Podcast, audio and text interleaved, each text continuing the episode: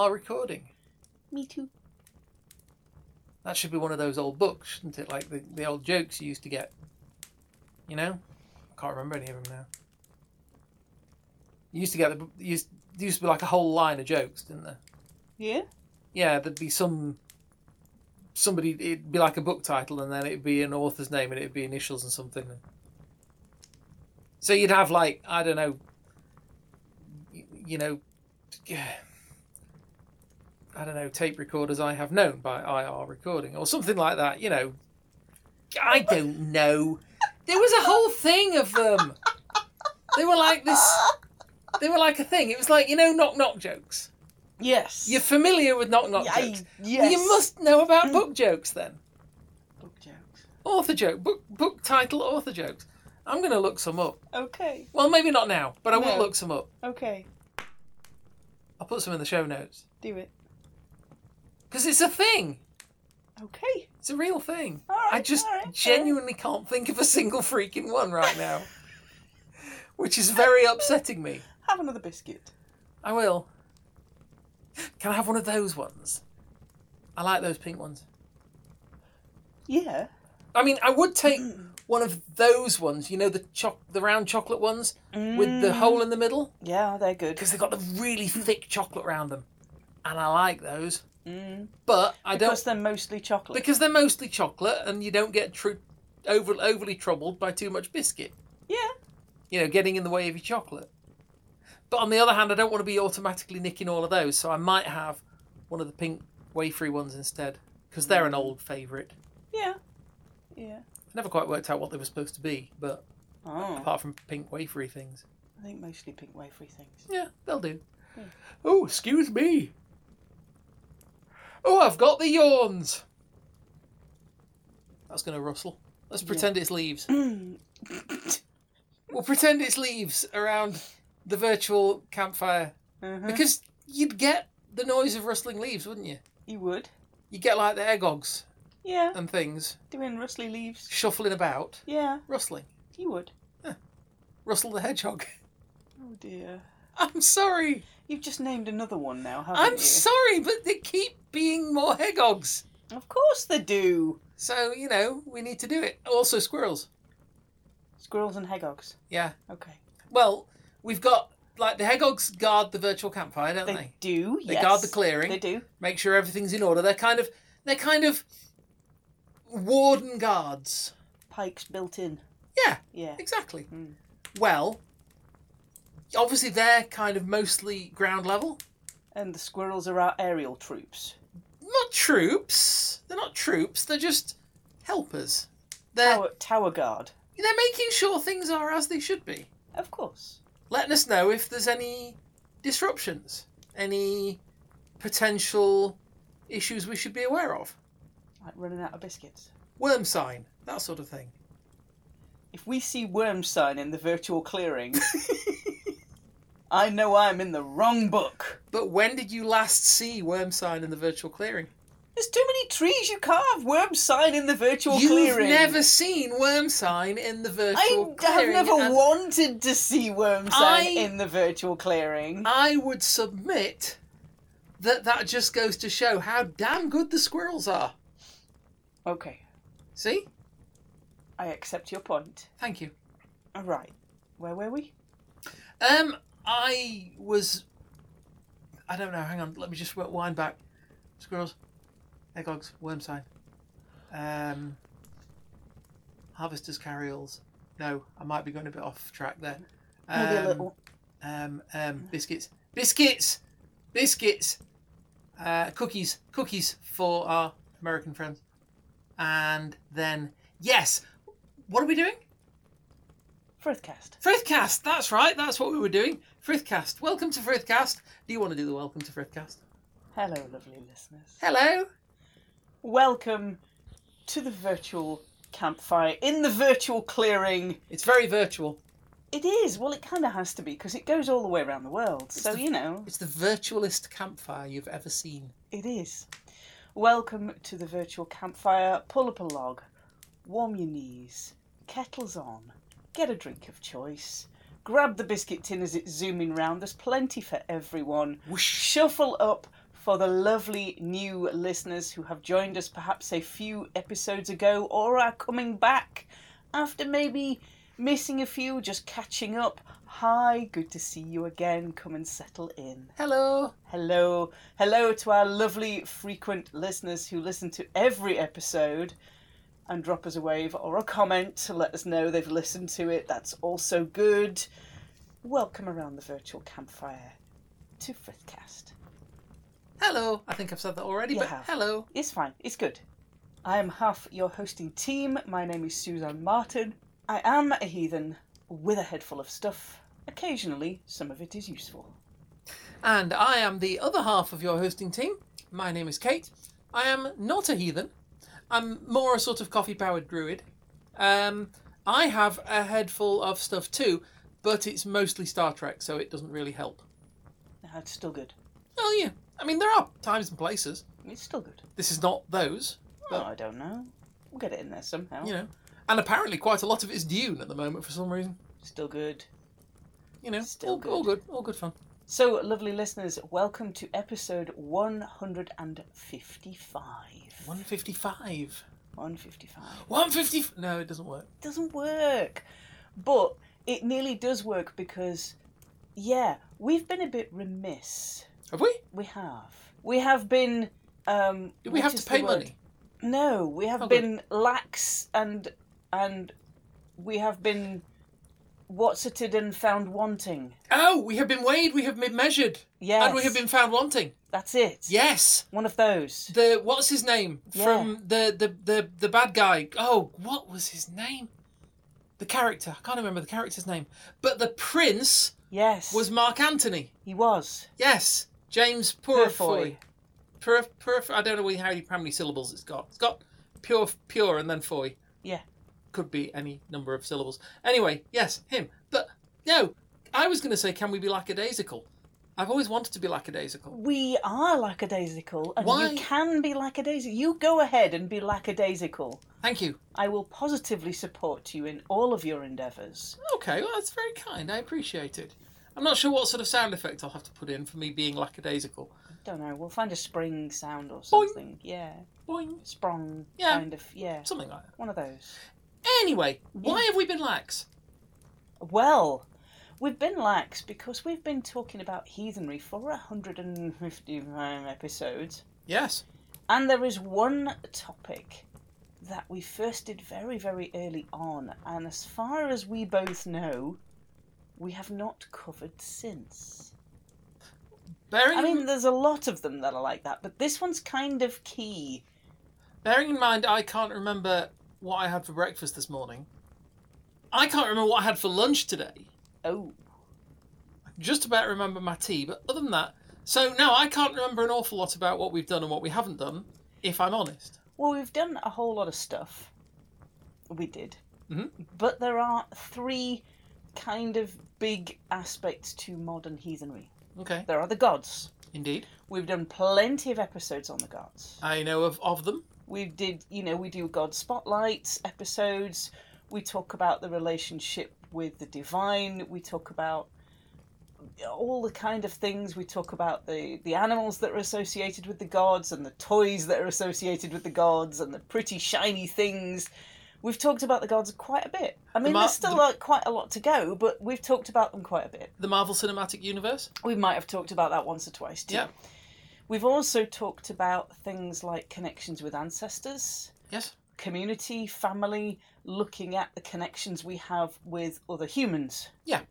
Is probably a good broad way to put it. Mhm. And we've done episodes on ancestors. Yes. And what we did way back at the beginning was we covered the tenets, and not necessarily tenets of faith, but the the three major legs, cornerstones. I don't know what you'd call them. The three big bits of modern heathenry. And there is one, the one remaining of the three that we haven't covered an awful lot since episode 12.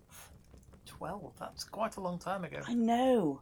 We were sort of sat here thinking, you know, what are we going to do the episodes on? And we suddenly, we thought, oh, we haven't done one of those for a while. And then we look back and it really has been a while. Hmm. So, lovely listeners, we have been remiss. We got all excited about the shinies and we kind of didn't quite finish exploring the land spirits. So, I would like to spend today's episode exploring a little bit about our connections to them. Especially right now in the northern hemisphere, we are almost at the height of summer as this is being recorded. We are a few weeks off the summer solstice, so right now everything is doing its living best to live all over the place. Yep. And it's full of of energy, of greenness, of life, of vibrancy, and it is everywhere outside. There is a deal of bounce going on out there. There is a deal of bounce, Mhm. and that's just the bees. But, you know, where it, seems an ideal time to go back to looking at land spirits. Yeah. Looking at our connection to the land. And when I was thinking about what I wanted to say in this episode, it was talking, you know, thinking about land spirits. Our connection to the land is literally the bedrock of heathenry. Mm. It is the base that everything else comes from. The heath. It is the heath of the heathenry because the gods make. It, Ymir the giant is split into pieces to make the lands before animals and humans are put into it. Yeah. The the land is something that the gods are walking, or a few of them are walking, before the rest of everything else comes into being. Mm. So they are right at the beginning, the spirits, the spirit of the land. And we talked in episode 12, which is a very long time ago, Indeed. About this concept of uh, consciousness in the land, of awareness in the land, of interconnectedness with the land as human beings. Mm. How do we relate to the land? We are not a superior species in the fact that we've learned to control the land and all it does. We are interconnected into an ecosystem. Yeah. And well, I mean, we don't we've we don't really control the land so much as like just hit it with sticks until it does what we want it to do. Temporarily, Yeah. yeah. Not Um, not permanently usually no. is. no, it's it's, it's very much it's very much a case of we have to. Yeah, we, we, we are in the habit of thinking of ourselves as sort of masters of all we survey and so forth, but we still have to abide by certain natural patterns and we have to we have to comply to some extent with the way that nature works. Yes, so you we know. are part of an interconnected ecosystem Mm. rather than somebody or a species that controls that ecosystem. Yeah.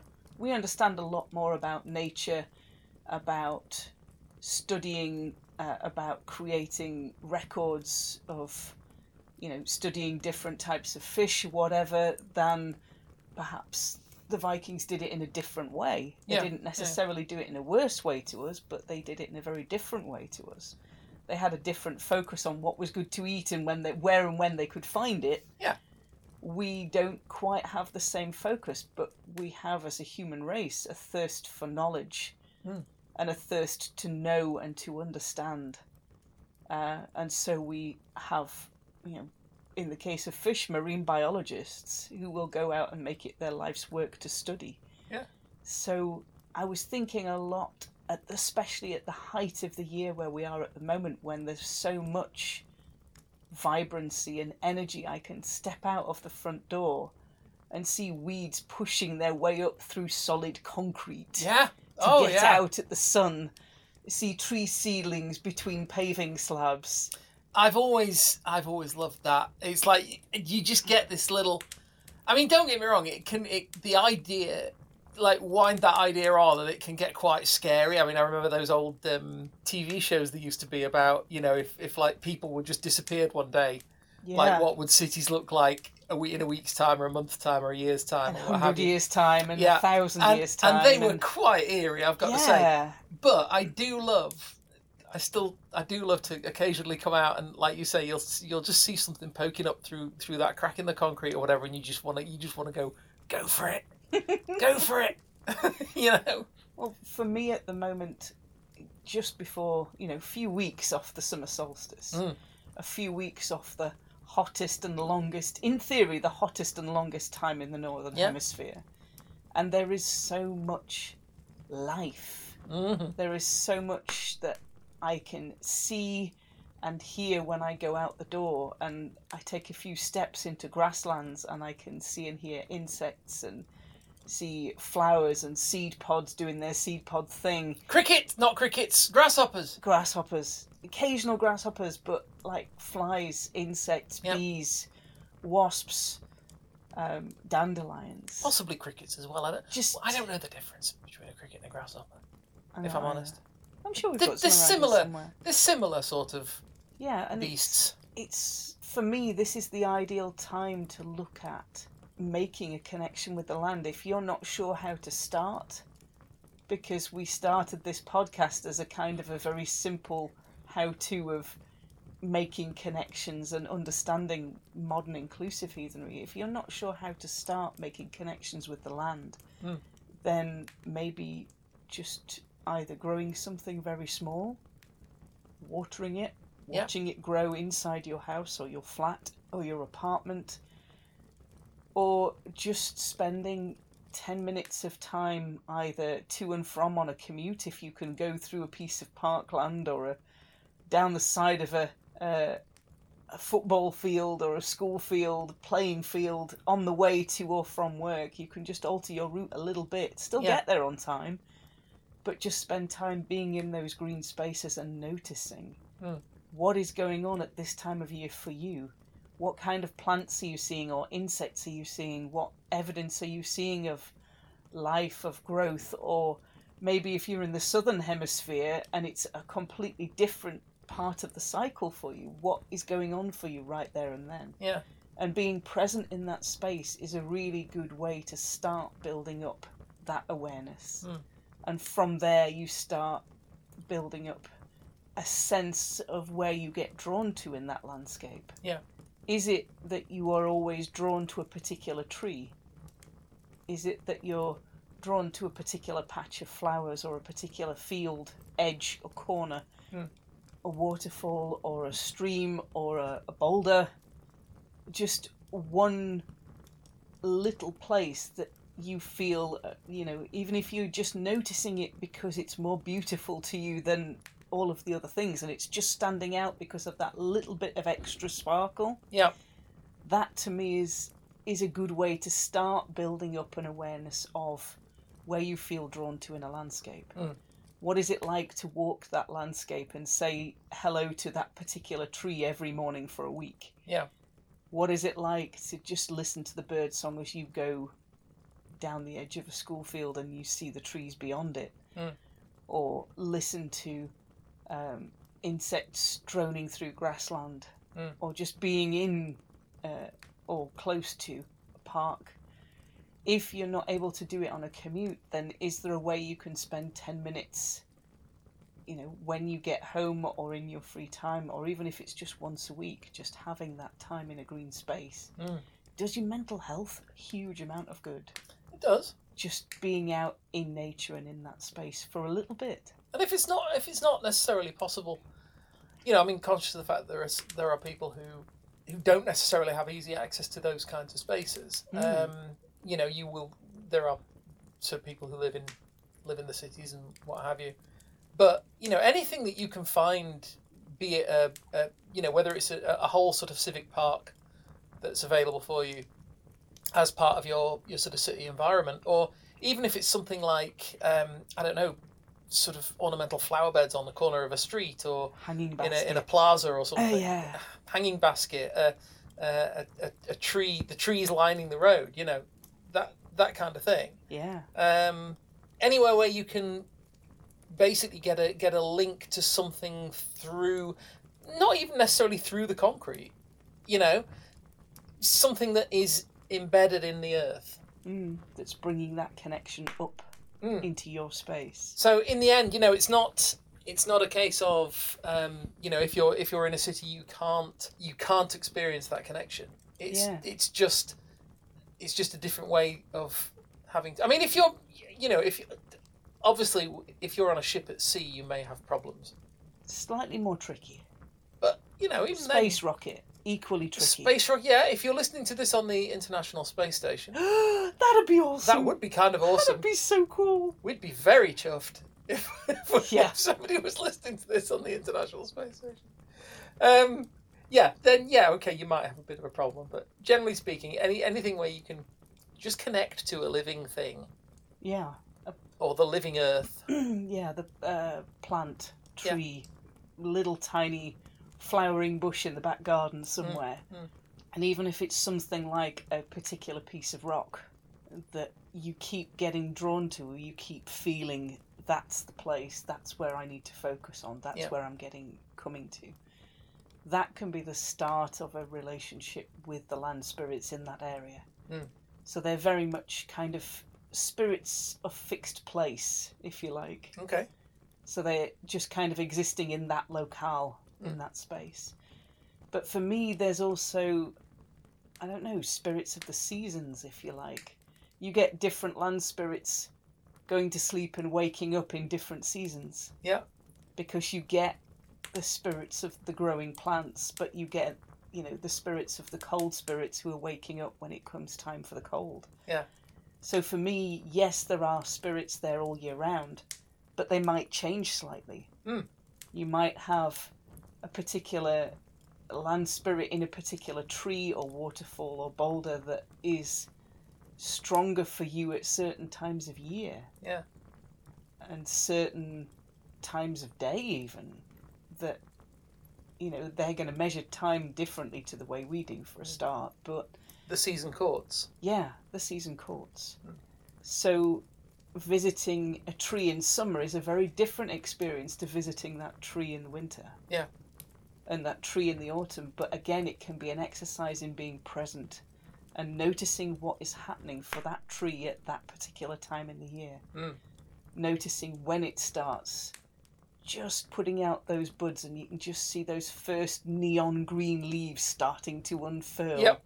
like little tiny green solar sails and then into the summer when you might get a massive amount of deeper green leaves and you might start getting tree flowers. Hmm um, and then into the autumn when those leaves start curling and dying and dropping off when are the first ones starting to drop? Mm.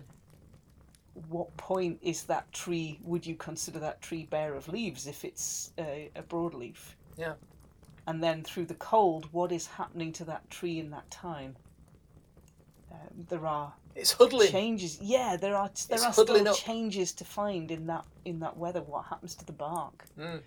you know what eats the bark what lives in there in winter and then you are back into the spring again so for me the land spirits almost have different qualities in different seasons Hmm. and that kind of led me into a little while ago now thinking about what was it like before the seasons and we've talked about theological reflection before and how it can bring in aspects of thought that you might not have thought of. Yeah.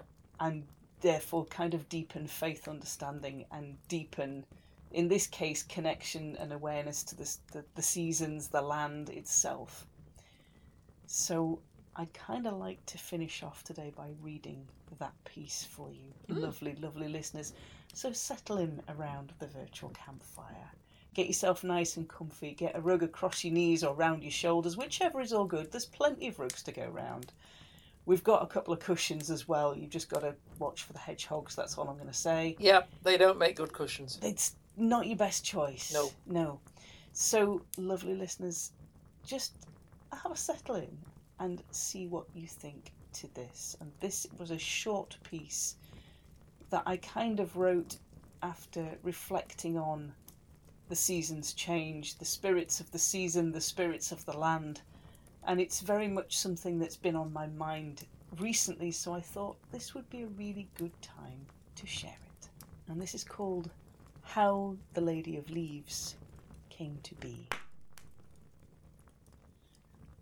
Long ago, when the world was young, there were no seasons and all happened together. The cold snows dominated all of the cycle from growing to harvest, and the new race of men was bewildered. The shamans prayed and chanted out to the earth and asked for her help in creating order. The earth decided that the shamans were right to ask, and to everything there should be a fair and proper place.